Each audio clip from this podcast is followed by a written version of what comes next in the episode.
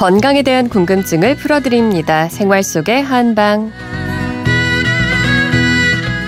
목요일부터 일요일까지 동국대학교 한의과대학 정지청 교수와 함께 건강에 대한 궁금증 풀어드리고 있죠. 오늘은 100세까지 건강하려면 어떤 음식들을 즐겨 먹어야 하는지 그리고 어떤 생활 습관이 중요한지 배워보는 100세 식탁 시간입니다. 오늘도 원장님과 함께 할 텐데요. 원장님 어서 오세요. 안녕하세요. 어, 오늘 백세 식탁 주인공은 81살의 김정심 어르신인데요. 어떤 식습관 갖고 계신지 먼저 듣고 와서 이야기 이어가겠습니다. 이수림 리포터가 직접 만나 뵙고 왔습니다. 혼자 자기 한 가지 입에 맞으면 그놈 한 가지 더 먹고 이것저것 먹지도 않아요. 귀찮으니까. 또 많이는 못 먹어. 조금씩 조금씩 자주는 먹어야 돼. 많이는 못 들어. 김치나 그냥 뭐 간장 게장 같은 거 다 하고 회를 좋아하라. 생물. 그런 거 좋아하게.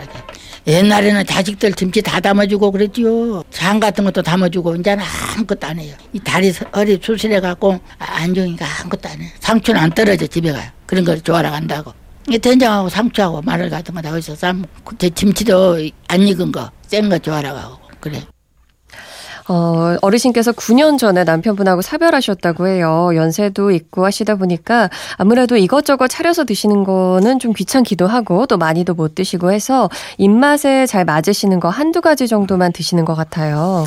예, 우선요, 이 연세 드신 분들은 조금씩 자주 드시는 것이 좋습니다. 네. 뭐 하루에 뭐 네 끼든 다섯 끼든 뭐 심지어 여섯 끼든 음. 나누어 드시는 것이 바람직합니다.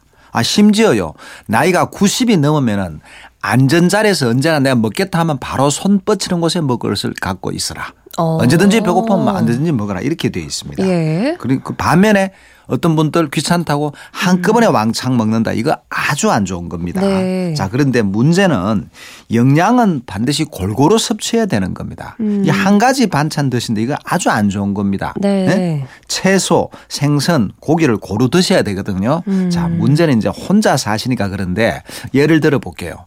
세계적인 장수촌에 속하는 일본 말이죠. 일본도 말이죠. 자녀들이 네. 다 밖에 나가 있어가 음. 거의 1인 가구 아니면 부부 사는 2인 가구입니다. 그렇죠. 그렇지만 그 그분들 건강하거든요. 오래 살거든요. 그 이유 중에 한 가지가 뭡니까? 이웃하고 아주 가깝습니다.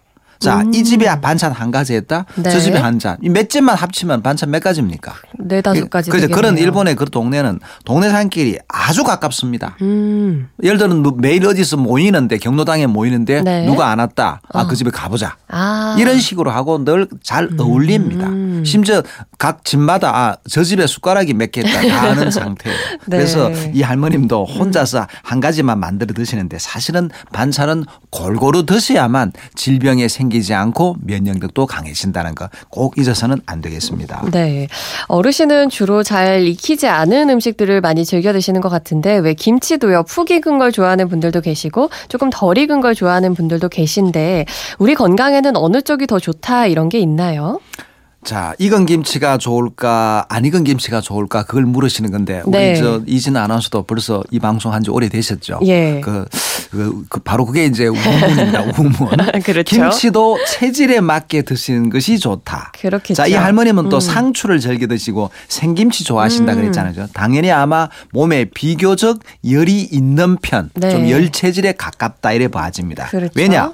이 상추가 차가운 성질이고 음. 또 생김치도 배추나 무의 서늘한 성질이 그대로 있기 때문입니다. 네. 그래서 몸에 좀 열이 많은 체질이라면 음. 고추를 적게 넣은 생김치라든가 겉절이 네. 그리고 동치미가 어울리고요. 음. 몸이 좀 냉한 체질이라면 마늘, 고추, 생강 이런 매운 맵고 열, 성이죠 그죠? 음. 그런 양념을 많이 넣은 김치 또 그리고 음. 푹 익은 김치를 드시는 것이 좋습니다. 네.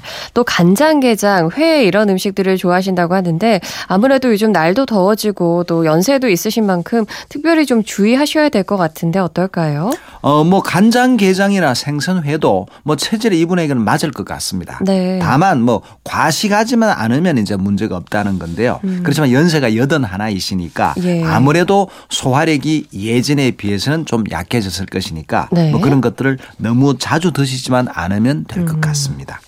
그런데 어르신께서 평소에 잠을 잘 못 주무시는 것 같아요. 하루에 2시간 정도 자고 일어나면 또 잠을 한참 설치고 다시 주무시고 이런 식이라고 하시는데요. 그 이야기 잠시 듣고 오겠습니다. 이 심장이 안 좋대 내가 그래갖고 잠은 별로 푹안잔것 같아. 저녁에 한숨 자고 나면 또요 한참 너무 잠잘 때 잠이 안 와요. 그래갖고 한참 테레비하고 테레비하고 실내 있다가 또 아침에 또 자고 운동은 걸어요 한 바퀴씩 돌아요. 한 25분 동안 이 동네 한 바퀴 뺑 돌아. 아또 치고 놓은 거 춤이지. 계산하고 머리 쓰잖아 머리를. 그러니까 낙이죠. 마음이 편해야 돼. 아, 영감 살아서는 막 영감한테 신경 쓰지. 여기서 갑상석 여기서 떼어냈지. 여기 아, 허리 수술했지. 여기 무릎 수술했지. 말도 못했어요.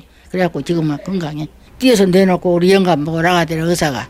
할머니한테 서태리 때 줍니까? 그러더래 그러니까는 우리 영감이 제가 반찬 투정을 하요 그러더래. 그러고 아주 영감 돌아가시고 나서 동사무소에서 일을 한 7년 했어요. 79까지 했어요 일을. 마음이 편하니까 건강한 거야 네, 어르신의 이야기 전반적으로 어떻게 들으셨나요?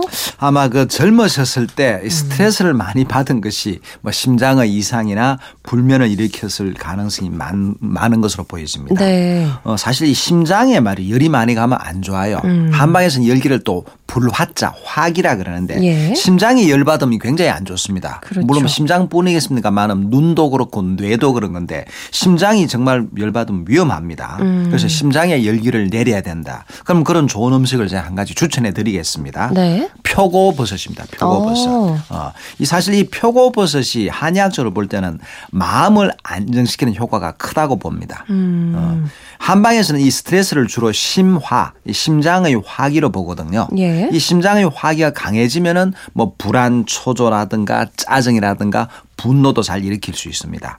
그런데 이 표고버섯은 서늘한 성질이라는 말입니다. 음. 심장을 강하게 해주면서 음기가 강하니까 심장의 화기를 내려주는 작용을 나타냅니다. 네. 뭐 실제로 또 표고버섯에 보면 성분 가운데 멜라닌 색소가 많이 들어있거든요. 네. 이것이 이제 뇌의 중심부에 작용을 해서 음. 중추신경이나 자율신경을 안정시켜주는 효과가 있다는 것이 뭐 또 알려져 있습니다. 예. 자 그러니까 이 짜증이나 스트레스가 많이 쌓인다 이럴 때 좀 열이 열이 좀 오른다 이럴 때 이 표고버섯을 다리에 마시면 화기를 가라앉히고 스트레스 음. 해소에 도움이 되는 겁니다. 그 예로부터 조선의 왕들이 말이죠.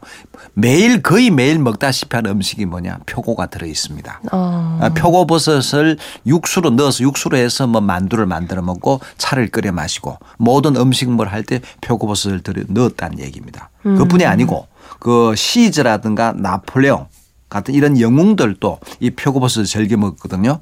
아마 제가 짐작컨대는 그 최고 지도자로서 받는 엄청난 스트레스를 좀 풀어주는데 표고버섯이 도움이 되었기 때문이 아닌가 생각되는데 이 할머님도 뭐 과거의 스트레스였고 지금은 마음이 편하다고 하시지만 그 여진이 남아있기 때문에 또 열이 좀 있는 편이니까 표고버섯을 음식에 넣어서 드시는 것이 도움이 될 것 같다는 생각이 듭니다. 네. 어, 표고버섯이 마음을 안정시키는 효과가 있는 거군요. 어, 그리고 최근에요. 백세 식탁 나오셨던 분들이 잠을 잘 못 잔다 이런 말씀들을 많이 하셨던 기억이 나는데 김정심 어르신께서도 심장이 좋지 않아서 잠을 잘 못 자는 게 아닌가 이렇게 생각을 하신다고 하는데 어르신들이 잠을 잘 못 주무시는 이유 어떤 것들이 있는 거죠? 예, 뭐 사실 불면증이라는 게 갱년기라든가 특히 노년기에 생겨나기 쉽습니다. 뭐 전에도 제가 방송에서 말씀드렸던 노인 칠반증 그 중에 한 가지가 바로 어 밤에 잠이 잘 오지 않고 낮에 잔다. 그게 젊은 사람과 바뀐 정상. 반대되는 증상이라 말씀드렸죠. 뭐 불면증도 노년기 특유의 증상이기도 합니다. 그 원인은요. 우선 뭐 육체적으로 과로했다거나 혹은 큰 병을 앓고 나면은 또 불면증이 잘 옵니다. 음. 뭐 구토, 설사를 많이 했다거나 너무 과로를 했다. 그러면 몸에 있는 음기, 양기가 아닌 물기운, 음기가 부족해지고 그렇게 되면은 열이 생겨서 위로 올라와서 가슴이 답답해지고 하면서 잠이 잘 오지 않게 되는 겁니다. 또 정신적인 과로, 즉 스트레스를 많이 받으면 당연히 잠이 잘 안 옵니다. 이거는 뭐 남녀노소 똑같죠. 음. 어, 그리고 생각을 지나치게 이것저것 많이 한다. 그래도 잠이 잘 오지 않습니다. 그거는 이제 심장하고 비장이 손상돼서 그런 거죠. 또 크게 놀라게 된다. 그러면 두려움이나 불안감을 자주 느끼게 되고 기의 소통에 장애가 생기면서 뭐 심장에 열이 오른다거나 혹은 심장하고 담낭의 기가 약해지면서 불면이 생기는 겁니다. 아마 이 할머님은 할아버님께서 살아 계셨을 때 스트레스를 음. 많이 받으셨던 탓에 불면증도 생겼던 것으로 여겨집니다. 네. 그러면 어떻게 도움을 드릴 수 있을까요? 뭐 잠이 잘 오게 하려면 우선 뭐 심리적 안정이 제일 주, 중요하죠. 네. 근심 걱정 이걸 털어버리고 짜증이나 화를 내지 않고 그저 smile 즐겁게 사는 게 제일 음. 중요합니다. 네. 그리고 이 잠자는 실내 뭐 소음이라든가 진동이라든가 냄새라든가 혹은 너무 습기가 습기가 많거나 혹은 너무 건조하거나 이런 등등 장애가 되는 잠을 오는데 방해되는 요인들을 개선시켜 줘야 됩니다. 어, 그리고 오후에서 저녁 사이에 약간 피로를 느낄 정도로 운동을 음. 좀 하셔야 되고 네. 그리고 뭐 경우에 따라서는 잠들기 전에 한두 시간 전에 가볍게 목욕을 하는 것도 좋습니다. 그리고 이 잠들기 전에 좀 진한 차를 마신다, 뭐 커피를 마신다, 음식을 드신다, 뭐 이런 것들을 갖다가 피하는 것을 피해야 되겠고요. 네. 또 흥분을 과도하게 하는 것도 피해야 음. 됩니다. 뭐 잠잘 오게 하는데 도움이 되는 음식도 있긴 있습니다. 예. 마라든가 검은 깨, 연밥, 율무, 뭐 좁쌀, 콩, 호두, 땅콩, 미나리 등등이 있습니다. 음. 특히 할머니께서 자주 드신다는 상추 이것도 신경 안정작용이 있거든요. 잠을 잘 오게 하는 겁니다. 네. 그리고 이제 좀 더 하시려면 이제 지압요법이 있는데 뭐 한, 한 가지 경혈만 알려드릴게요. 편안할 안자 잠잘면자. 음. 잠을 편하게 자게 하는 경혈. 안면 경혈이 있습니다. 네. 거기를 눌러주는데 어디냐. 양쪽 귓볼 뒤에 보면 뼈가 톡 튀어나온 게 양쪽에 하나씩 있죠. 예. 바로 그 옆에 오목한 부위 바로 거기를 딱 눌러줘서 여러 어. 번씩 눌러주면 됩니다.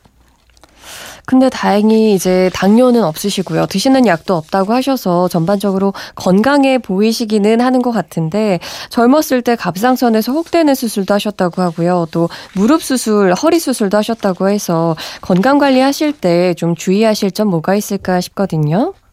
어, 이 화병을 치료하는 것이 가장 중요할 것 같습니다. 네. 그래서 심화, 즉 심장의 화기, 심장의 불기운을 가라앉힐 수 있는 약물이라든가 음식을 쓰는 것이 기본입니다.